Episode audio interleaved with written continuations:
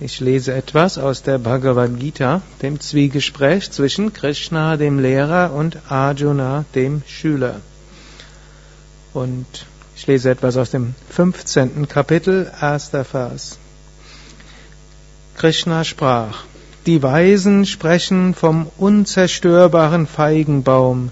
Seine Wurzeln gehen nach oben und seine Zweige sind nach unten gerichtet.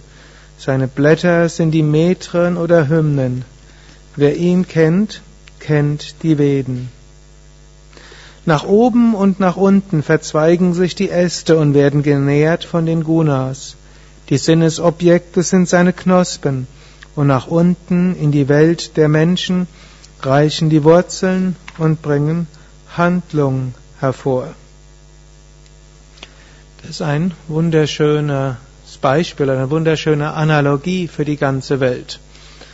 Die ganze Welt ist wie ein Baum und wir sind alle wie Blätter, Blüten an diesem Baum, und die verschiedenen Teile des Universums sind alle Teil in diesem Baum.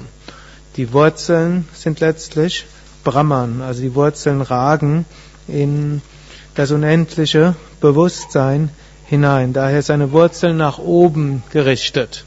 Letztlich stammt alles von Brahman, dem absoluten Bewusstsein. Und die ganze Welt ist irgendwo miteinander verbunden.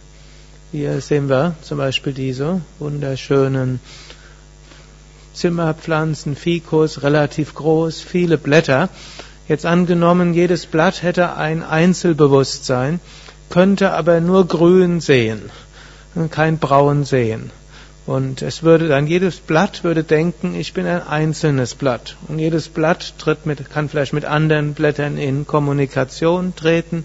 Nehmen wir an, die könnten sich sogar von selbst ein bisschen bewegen und sich zulächeln. Jedes Blatt würde dann denken, es wäre etwas Einzelnes. Aber alle Blätter gehören zusammen, sind Teil des einen Baumes. Sie werden genährt von dem gleichen Stamm. Und selbst wenn jedes Blatt individuell etwas bekommt, nämlich zum Beispiel Sonnenlicht, und etwas auch weitergibt an den ganzen Baum, kann jedes Blatt sich dessen unbewusst sein. So auch wir.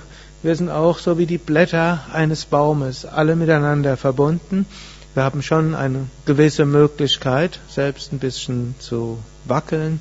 Wir haben eine gewisse Möglichkeit, etwas zu empfangen. Wir haben eine gewisse Möglichkeit, etwas zu geben. Das meiste, was wir empfangen und geben, geschieht letztlich unbewusst.